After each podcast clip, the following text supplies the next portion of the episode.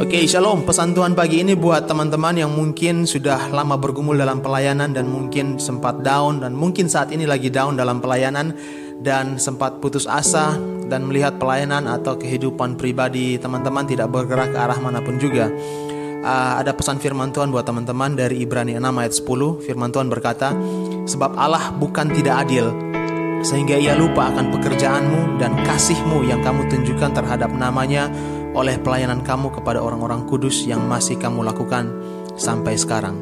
Saya mau kuatkan teman-teman bahwa tetap maju dalam Tuhan.